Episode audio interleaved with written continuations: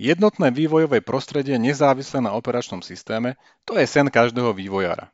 Vďaka kontajnerom nástroja Docker sa sen stáva skutočnosťou a tak dokáže nejeden programátor vývoj, distribúciu a prevádzku softvéru pekne krásne automatizovať.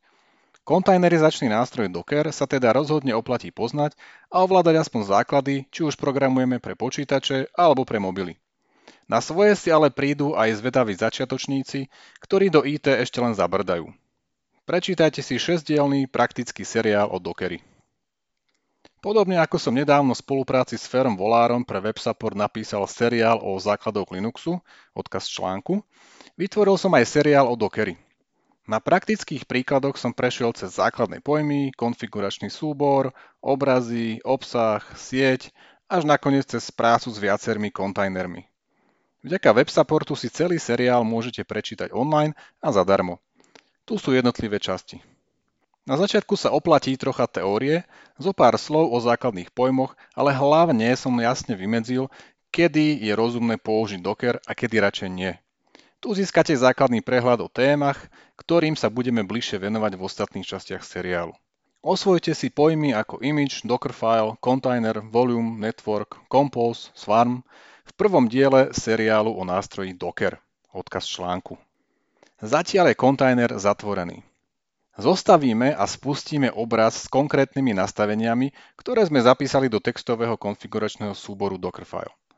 Pozrieme sa dovnútra kontajnera, aby sme si overili, že všetko funguje správne. Celý proces spustenia jednoduchého kontajnera krôčik za krôčikom ukazujem v druhom diele seriálu o nástroji Docker. Opäť odkaz článku. Otvárame kontajner. Vďaka nastaveniu volume, teda obsahu, kontajner môže pracovať so súbormi, ktoré nie sú uzavreté v kontajneri. To je veľká výhoda, pretože po ukončení kontajnera neprídeme o údaje. Ako nastavíme zdieľanie obsahu medzi hostiteľským počítačom a kontajnerom, to sa dočítate v treťom diele seriálu o nástroji Docker. Opäť odkaz článku. Zoznamujeme kontajnery. Kontajner môže komunikovať s hostiteľským počítačom, ale tiež s iným kontajnerom. Kontajnery, ktoré spolu majú komunikovať, zaradíme do rovnakej siete a otvoríme patričné sieťové porty. Presmerovanie sieťového portu z kontajnera na hostiteľský počítač a zaradenie otvorených kontajnerov do rovnakej siete to rozoberám vo štvrtom diele seriálu o nástroji Docker, opäť odkaz článku. Viacero kontajnerov na jednom počítači. Aby vývojári Dockera čo najviac uľahčili prácu s viacerými kontajnermi na jednom hostiteľskom počítači, vytvorili nástroj Compose. Na spustenie viacerých kontajnerov tak stačí jediný príkaz.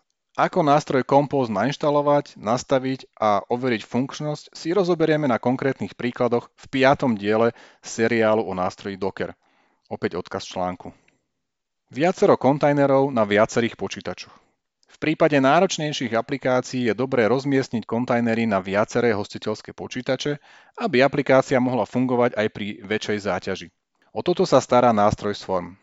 Ako nástroj Swarm nainštalovať a nastaviť na viacerých hostiteľských počítačoch sme si ukázali v šiestom diele seriálu o nástroji Docker. Opäť odkaz článku. Napíšte mi.